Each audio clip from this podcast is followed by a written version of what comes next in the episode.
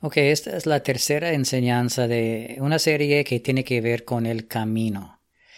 Y en la primera hablé ampliamente sobre la condición en la que cayó el hombre y por qué Cristo tuvo que entrar en esa condición para hacer un camino de salida. Vimos que Cristo no podía quedarse fuera de nuestra condición y simplemente llamarnos o, llamar a los hombres a salir del pecado y de la muerte, porque el hombre no tenía ningún poder o habilidad en sí mismo para salir de esa condición. Cristo tuvo que unirse primero al hombre en esa condición y luego abrir un camino a través de su perfecta obediencia, su muerte, sepultura, resurrección, para que pudiéramos salir de ella.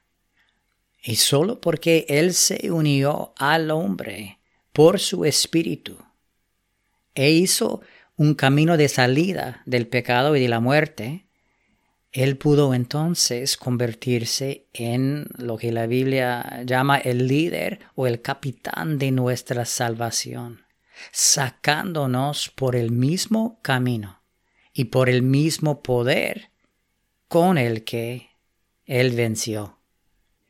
Y es por esta razón que Cristo es llamado nuestro gran sumo sacerdote que ha traspasado los cielos, dice Hebreos 4:14, o una ancla que ha penetrado hasta dentro del velo, Hebreos 6:20, y que habiendo sido levantado de la tierra, atrae a todos hacia sí mismo.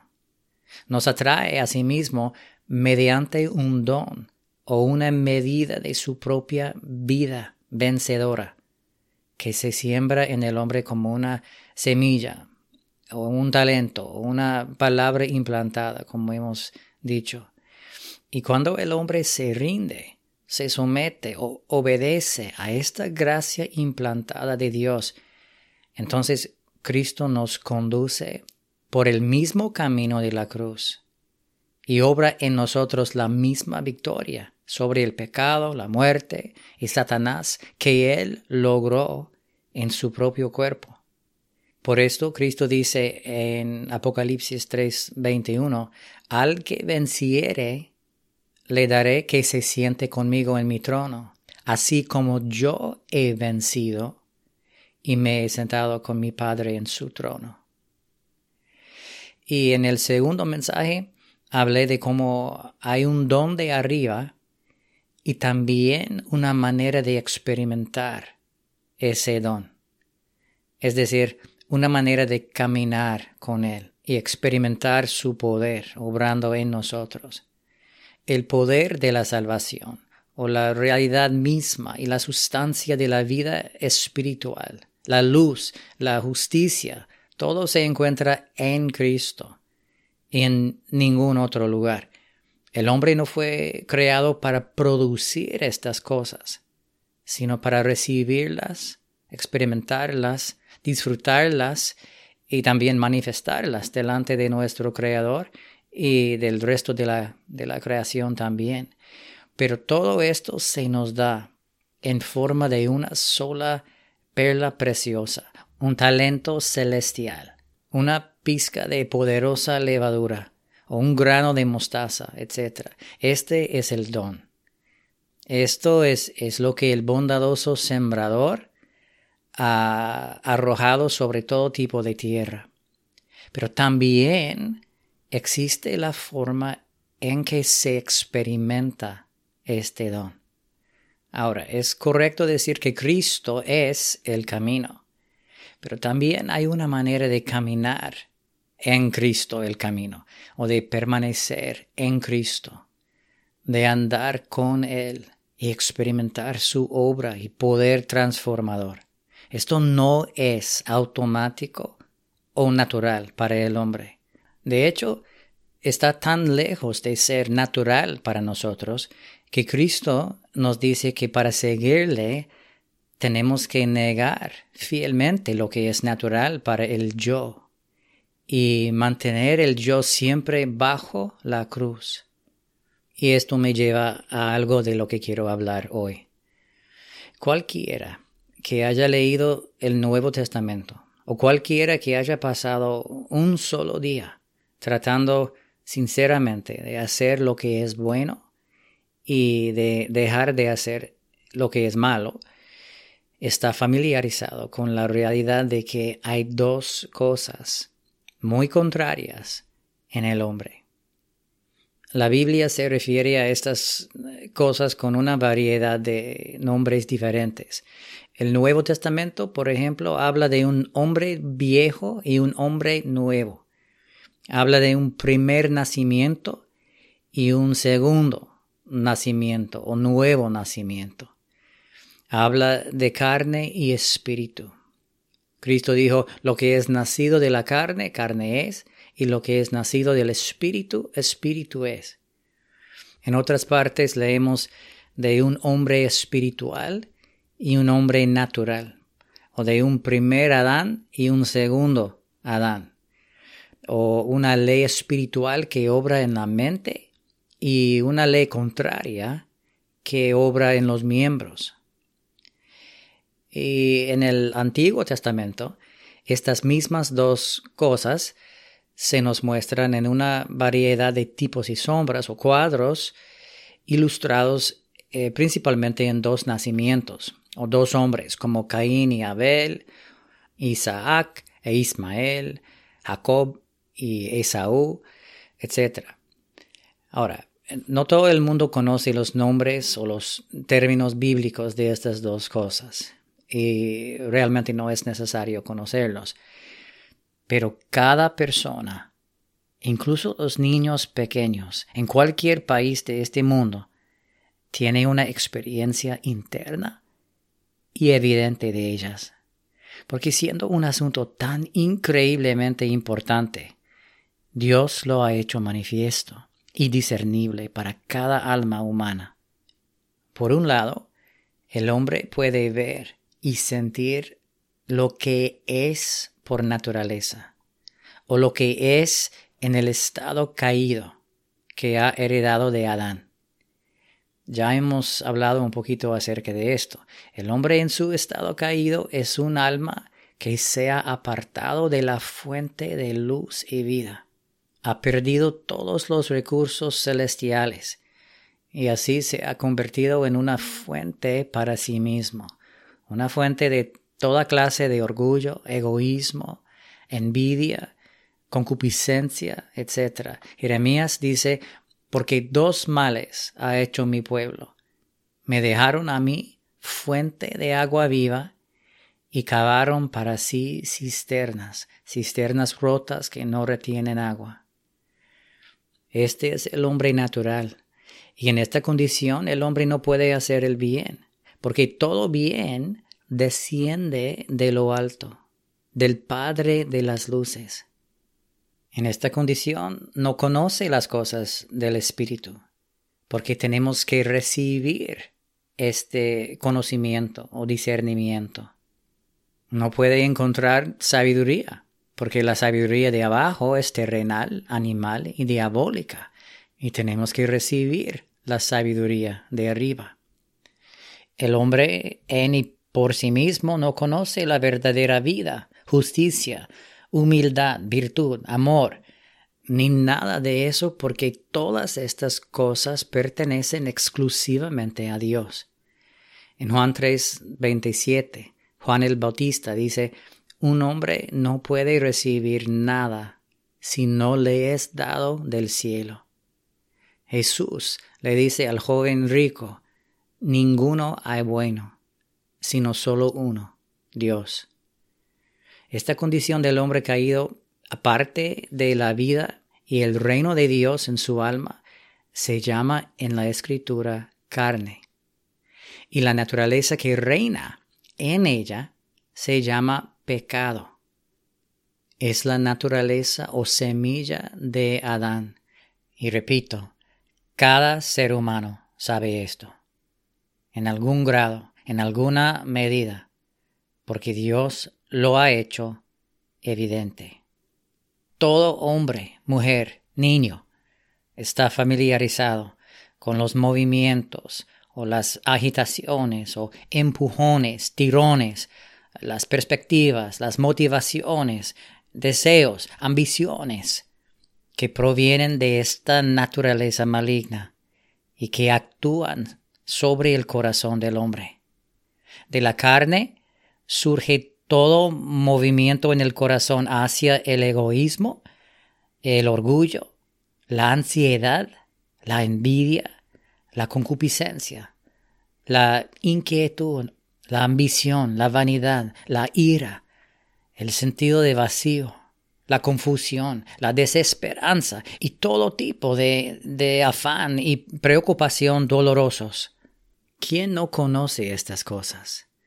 Quiero decir, ¿quién no ha experimentado estas realidades? ¿Quién, no ha intentado cubrirlas y, y ocultarlas de las personas que nos rodean? ¿Quién no ha sentido su poder implacable en su corazón, su mente y sus acciones, incluso después de creer en Cristo?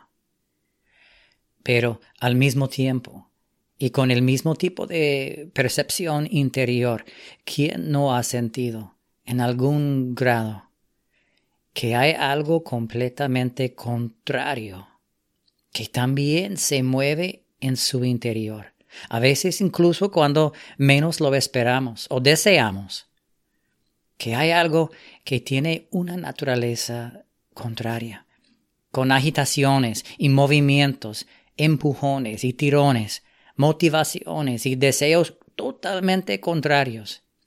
¿Quién no ha sentido, al menos en algunos momentos de sobriedad y sinceridad, convicciones por el mal, conciencia de eternidad, invitaciones a la pureza, discernimiento entre el bien y el mal, anhelos de ser liberado del pecado, hambre de verdad, hambre de justicia. ¿Puede alguno de ustedes decir que nunca ha sentido estas dos cosas tan contrarias, moviéndose en su corazón y luchando por el dominio? Un burro no siente dos naturalezas contrarias luchando en su interior. Un lobo nunca siente convicciones de pecado, ni deseos de pureza celestial. Pero en cuanto a mí, tengo que confesar que empecé a sentir estas cosas a una edad muy temprana, aunque no, no sabía, no tenía idea qué nombres ponerles. Yo tengo que admitir que aunque uno de ellos siempre me ha llevado a complacerme en la injusticia, el otro siempre ha puesto delante de mí un camino muy diferente desde mi más temprana edad.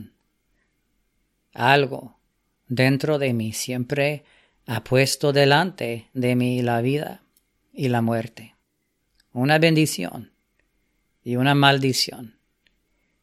Y ha habido una voz siempre que me ha llamado a elegir la vida. Ahora, vuelvo a preguntar, ¿cuáles son estas dos cosas? Yo respondo, la primera es la naturaleza del hombre en su condición caída. Es como Israel en Egipto, condenado a la esclavitud, haciendo ladrillos sin paja, enteramente sometido al poder del faraón.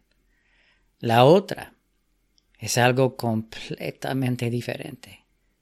Tiene una naturaleza muy distinta, un poder muy diferente se dirige en otra dirección. Es como nuestro Moisés celestial, que fue enviado a entrar en nuestra condición para sacarnos de ella. Es como un ángel enviado a Sodoma para tomarnos de la mano y sacarnos. Es Jesucristo, es el Hijo eterno de Dios. Es que Jesús vino externamente, tomó nuestra naturaleza, cumplió toda justicia, abrió una puerta sangrienta y derramó su espíritu. Pero Jesús también viene internamente. Es sembrado en el hombre como un grano de mostaza, un tesoro escondido en el campo, una perla de gran precio, un talento celestial, y Él clama en nuestro corazón, yo soy el camino, sígueme. Permanece en mí, niégate a ti mismo, toma tu cruz, sígueme fuera de aquí. Y el crecimiento espiritual, amigos, o el viaje interior en el camino de Dios, tiene todo que ver con la experiencia de la muerte de una de estas dos cosas y el crecimiento y el reino de la otra. Ahora, antes de continuar con esto, por favor, permítame quitar de tu camino una piedra de tropiezo común, un error eh, que creo que el enemigo ha empleado para evitar que la gente encuentre y experimente estas, estas cosas que estoy tratando de describir. Se trata de la idea que parece haberse vuelto bastante común en la iglesia de que es imposible que un cristiano tenga o experimente dos naturalezas dentro de él. Se dice que la naturaleza de Dios no puede habitar en presencia del mal en un cristiano y por lo tanto Tan pronto como nos convertimos en creyentes o comenzamos a seguir al, Señor, muchos dicen que solo hay una naturaleza en nosotros. Y esto suena bien y creo que podemos ver ah, por qué es una idea atractiva. Y me parece que el deseo de algunas personas de que sea verdad les ha hecho ignorar su propia experiencia diaria pero la verdad es que es un gran error y es una contradicción manifiesta tanto de las escrituras como de la experiencia de, cada uno de nosotros. No debe parecernos extraño, amigos, que la naturaleza y la presencia de Dios puedan estar en proximidad con la naturaleza del mal en el hombre. Porque Dios es omnipresente. Dios está presente en todos los lugares, en todo momento, y nunca está separado en términos de presencia física o proximidad del mal. Se puede decir que Dios nunca está ausente del mal, pero el mal sí está ausente de Dios. Y es contrario a Él, porque no comparte su naturaleza, no comparte su vida.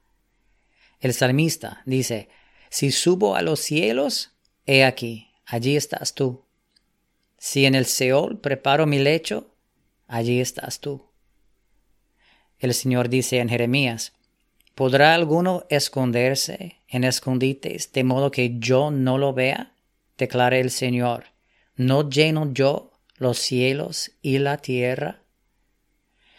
La cuestión no se trata de la proximidad física. Esto no tiene nada que ver con el asunto. La cuestión tiene que ver con la unión espiritual, con compartir una naturaleza, una mente, una vida, una voluntad. En este sentido, Dios sí puede estar presente donde está presente el mal, y sin embargo, al mismo tiempo, no tener nada que ver con el mal y estar perfectamente separado de él. Vemos en casi todas las parábolas y gran parte del Nuevo Testamento también que la vida de Cristo o la semilla de su reino o la palabra implantada viene a vivir en el hombre cuando Cristo está, en las palabras del salmista, en medio de sus enemigos. Salmo 110, 2. Como hemos dicho, es como una semilla de mostaza, eh, la planta más pequeña en un jardín lleno de otra vegetación. O, se puede decir que Cristo es como Josué, que entra en una tierra que ya está llena de la incircuncisa naturaleza filistea. Hay algo ya vivo en el hombre cuando recibimos la semilla o la vida de Cristo. Y ese algo puede ser llamado correctamente una naturaleza. Es una naturaleza porque es de una condición muy particular, una constitución, un temperamento, una disposición definida, con cualidades, apetitos, atributos y límites específicos en cuanto a cómo actúa, cómo siente, cómo, cómo es. Y esta naturaleza se llama pecado, se llama carne. Y sin embargo, hay una naturaleza nueva y muy distinta que se siembra en el hombre, la cual el hombre comienza a experimentar aun cuando sigue caminando en muchas tinieblas y maldad, todavía experimentando una voluntad y una naturaleza muy contrarias a Cristo. Mi punto es que este don de Dios no hace desaparecer inmediatamente la naturaleza anterior. No, y tampoco es correcto denominar la presencia de esta primera naturaleza en los cristianos simplemente como inmadurez o como una mente no, no renovada. Eh, he escuchado eso también. La renovación de nuestra mente es algo muy importante, muy real. Pero cuando Pablo está hablando a los creyentes en las escrituras, a los cristianos en las iglesias que él había establecido, Pablo les dice claramente que la carne todavía está en ellos. La naturaleza del pecado todavía está en ellos y que ellos pueden ceder a ella. Pueden continuar viviendo en ella y seguir siendo esclavos de ella. Les dice que la carne en ellos sigue poniendo sus deseos en contra del espíritu en ellos. Y el espíritu pone sus deseos en contra de la carne. Esto no es solo inmadurez o falta de entendimiento espiritual o una mente no renovada. No, amigos, esto es pecado. Es una naturaleza contraria que sigue presente y predominante en muchos casos en el corazón del hombre. Esta naturaleza entró a través de un nacimiento y la única manera de que desaparezca es a través de una muerte. Y esta es, una vez más, la, naturaleza de nuestro viaje interno. Se podría decir mucho más sobre esto, pero quiero continuar eh, para hablar de cómo andar en el camino. La razón por la que pasé tanto tiempo describiendo estas dos cosas que se encuentran en el hombre es porque seguir a Cristo o permanecer en Cristo, caminar con Él y en Él, mantenerse cerca de Él y no apartarse de Él. Todo eso va a implicar, por un lado, un continuo reconocimiento y negación de los movimientos, los deseos, las perspectivas, las pasiones de esta primera naturaleza, para que no se le dé lugar en nosotros para vivir, para crecer, para reinar. Y por otro lado, va a implicar reconocer, seguir someterse, obedecer, amar y abrazar continuamente la aparición de la semilla o la gracia de Cristo en nosotros, para que esta naturaleza, esta semilla encuentre buena tierra y produzca su crecimiento 30, 60 o 100 por uno.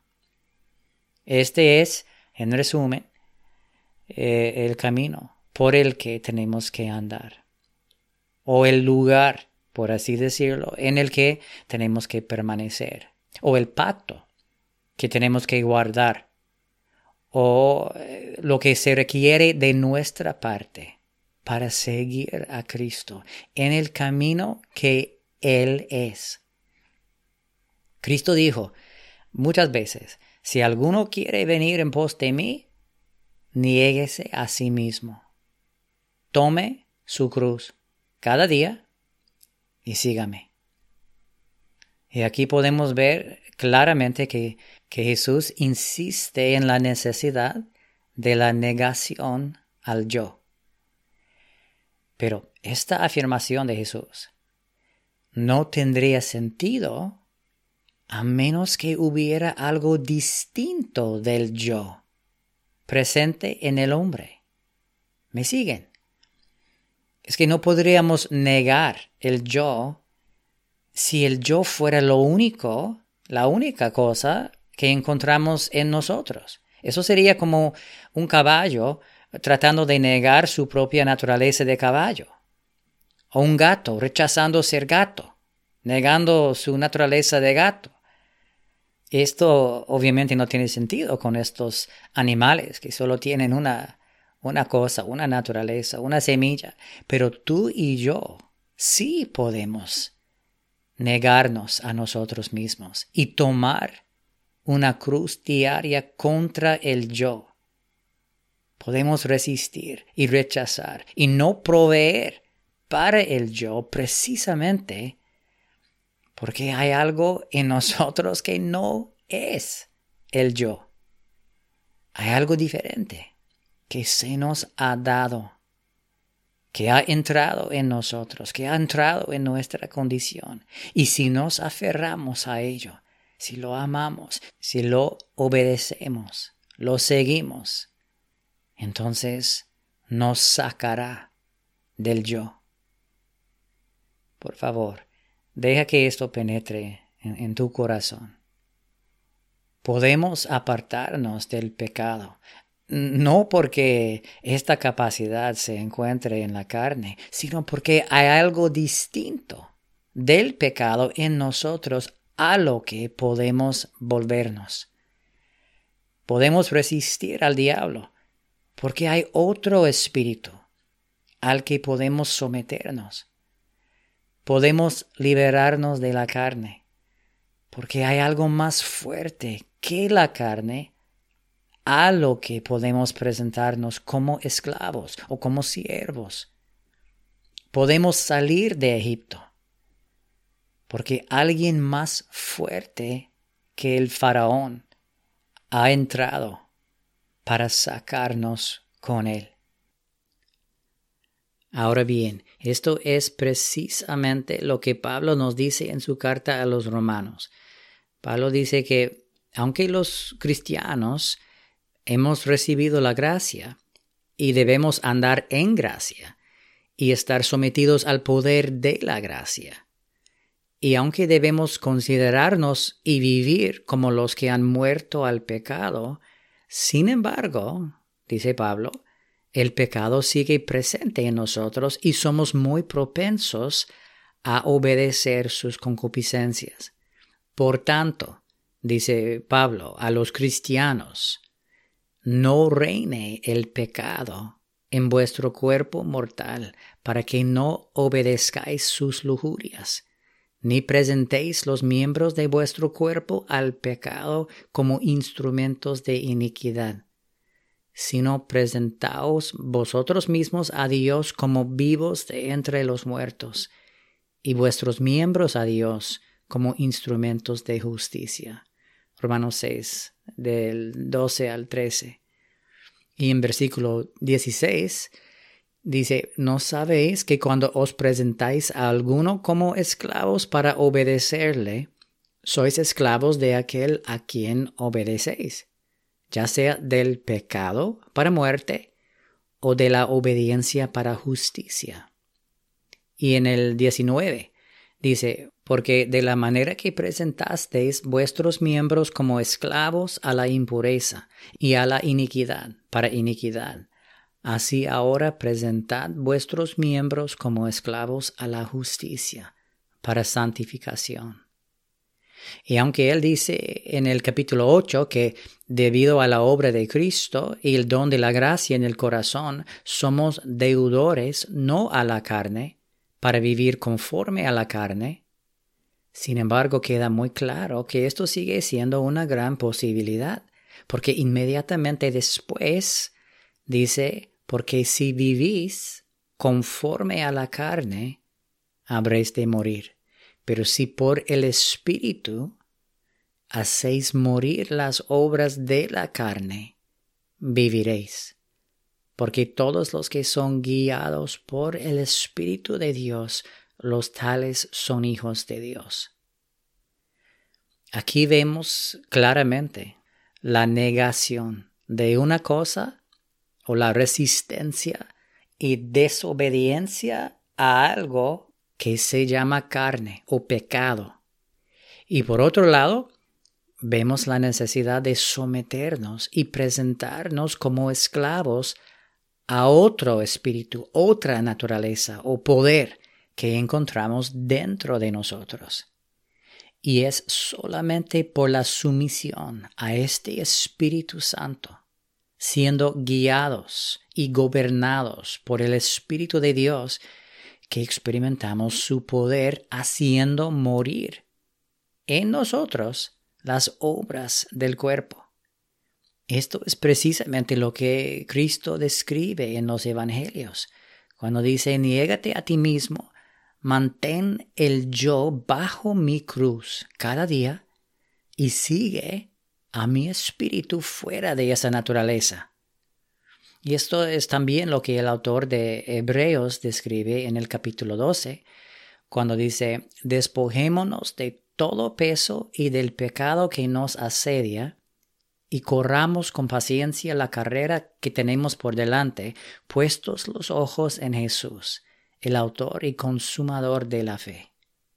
Aquí vemos otra vez que algo es desechado, o puesto a un lado, rechazado, negado, y algo más es buscado y seguido. Pablo le escribe a Tito, sobre estas mismas dos cosas. Dice que la gracia de Dios enseña a todos los hombres a negar la impiedad y los deseos mundanos y a vivir sobria, justa y piadosamente en el siglo presente, esperando o aguardando la manifestación interna de nuestro gran Dios y Salvador Jesucristo. Yo sé que estas escrituras son familiares, quizás para la mayoría de ustedes. Pero mi punto al citarlas es que vean claramente que andar en el camino, avanzar en el camino, permanecer en el camino, no se trata de un logro automático, instantáneo o sin esfuerzo. Es absolutamente cierto que todo crecimiento, toda transformación o cambio proviene de la obra o el poder de Dios en el alma del hombre. Pero nosotros tenemos que andar en el camino, tenemos que permanecer en el camino que el Señor ha establecido y hecho para nosotros. Nosotros tenemos un papel. Nuestro papel, por supuesto, no es producir la vida o la luz o la transformación. Pero la escritura habla clara y constantemente acerca de un viaje continuo, acerca de un pacto que tenemos que guardar, de una carrera que tenemos que correr, de una pelea que tenemos que pelear. Habla de una vida en la que tenemos que permanecer o de una luz en la que debemos caminar y nos advierte una y otra vez de que hay muchas maneras de extraviarse o quedarse atrás. Amigos, el cristianismo es Cristo. Es absolutamente cierto. Pero Cristo no es un estatus o una posición legal o un club o una creencia. Cristo es un espíritu vivo que realiza una obra viva en el alma muerta del hombre. Cristo es un pacto viviente que produce una muerte continua a todo aquello que nunca debería haber tenido un lugar en la creación de Dios. Y también Cristo es un poder, el poder de Dios que produce el crecimiento y gobierno de una nueva vida en nosotros. Caminar en este nuevo pacto, caminar, andar en este camino, debería producir una continua limpieza, purificación, sanidad, aprendizaje espiritual, crecimiento espiritual, victoria sobre los, los enemigos y también debería producir una continua muerte, pérdida, circuncisión, crucifixión, liberación de toda planta en nuestros corazones que el Padre Celestial no ha plantado. Cristo es un camino en el que experimentamos la muerte de una naturaleza y la vida de otra. Y nosotros tenemos que aprender a caminar con Él caminar en su luz, permanecer en su luz, permanecer en su palabra. Juan 8, 31 dice, entonces Jesús decía a los judíos que habían creído en él, si vosotros permanecéis en mi palabra, verdaderamente sois mis discípulos y conoceréis la verdad, y la verdad os hará libres. Lo que estoy tratando de describirles y esperando al mismo tiempo que, como siempre, que el Espíritu lo haga más real en sus corazones, es que una cosa es creer en Cristo y, comenzar nuestro viaje fuera de Egipto. Y otra cosa, aún mayor o aún más importante en términos de nuestra experiencia, es vivir en Cristo, caminar en Cristo, con Cristo, permanecer en Cristo, andar en el pacto que es Cristo, de tal manera que el poder de Cristo venza en nosotros todo lo que venció en Él. ¿Y qué venció Cristo? Bueno, Cristo venció su propia voluntad individual como hombre nunca haciendo sus propios deseos, ni hablando sus propias palabras, ni haciendo sus propias obras, sino sometiéndose constantemente a la voluntad de su Padre. Cristo venció la debilidad de un cuerpo mortal, sometido a los elementos, al calor y al frío, al cansancio, al hambre, las emociones dolorosas, angustias. Cristo venció toda tentación y asalto del enemigo junto con toda la maldad, la ira, acusaciones, malicia, mentiras, violencia de los hombres malvados. Venció todo lo que en él se resistió a la copa que él tenía que beber y al bautismo con el que él tenía que ser bautizado, y no solo al final de sus treinta y tres años, sino todos los días de su vida en, en el cuerpo. Cristo venció la tortura, la crucifixión, la muerte, el infierno, el pecado, la tumba. Y Cristo hizo todo esto para poder conducirnos a nosotros mediante su propio espíritu por el mismo camino. En otras palabras, Cristo venció para que nosotros pudiéramos vencer en Él. Él fue santificado, como él dice en Juan capítulo 17, eh, fue santificado de todas estas cosas para que nosotros pudiéramos ser santificados en Él. Y la manera en que experimentamos esto no es por una mera creencia en nuestra mente o una canción que cantamos acerca de cómo Cristo hizo todo para que nosotros no tengamos que hacer nada. No, la manera en que experimentamos esto es caminando en su espíritu, manteniéndonos en su luz, negando lo que Él negó, aferrándonos y siguiendo el don que Él plantó en nosotros. Lo experimentamos guardando el pacto, permaneciendo en esa palabra, tomando su cruz en contra de todos los deseos mundanos y deseos carnales, y dejando que su poder nos saque de todo lo que Él dejó atrás en este mundo. Ahora, como ya dije en una de las otras enseñanzas, espero que ninguno de ustedes piense que esto tiene que ver con el legalismo o con una religión de obras.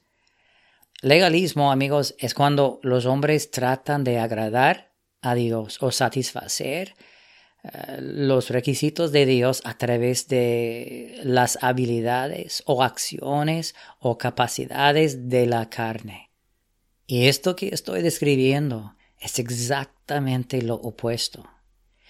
Es que ha llegado a ser muy común estos días que cuando los cristianos hablan acerca de la necesidad de negarse a sí mismos o de tomar la cruz o de caminar con mucho cuidado, como dice Pablo, o de alejarse de las pasiones juveniles o cosas por el estilo, muchos en la iglesia de hoy se apresuran a decir que esta es una religión de obras o es legalismo. Dicen cosas como, ¿estás tratando de ganarte tu salvación? ¿O crees que puedes ayudar a Dios a salvarte? Cosas así.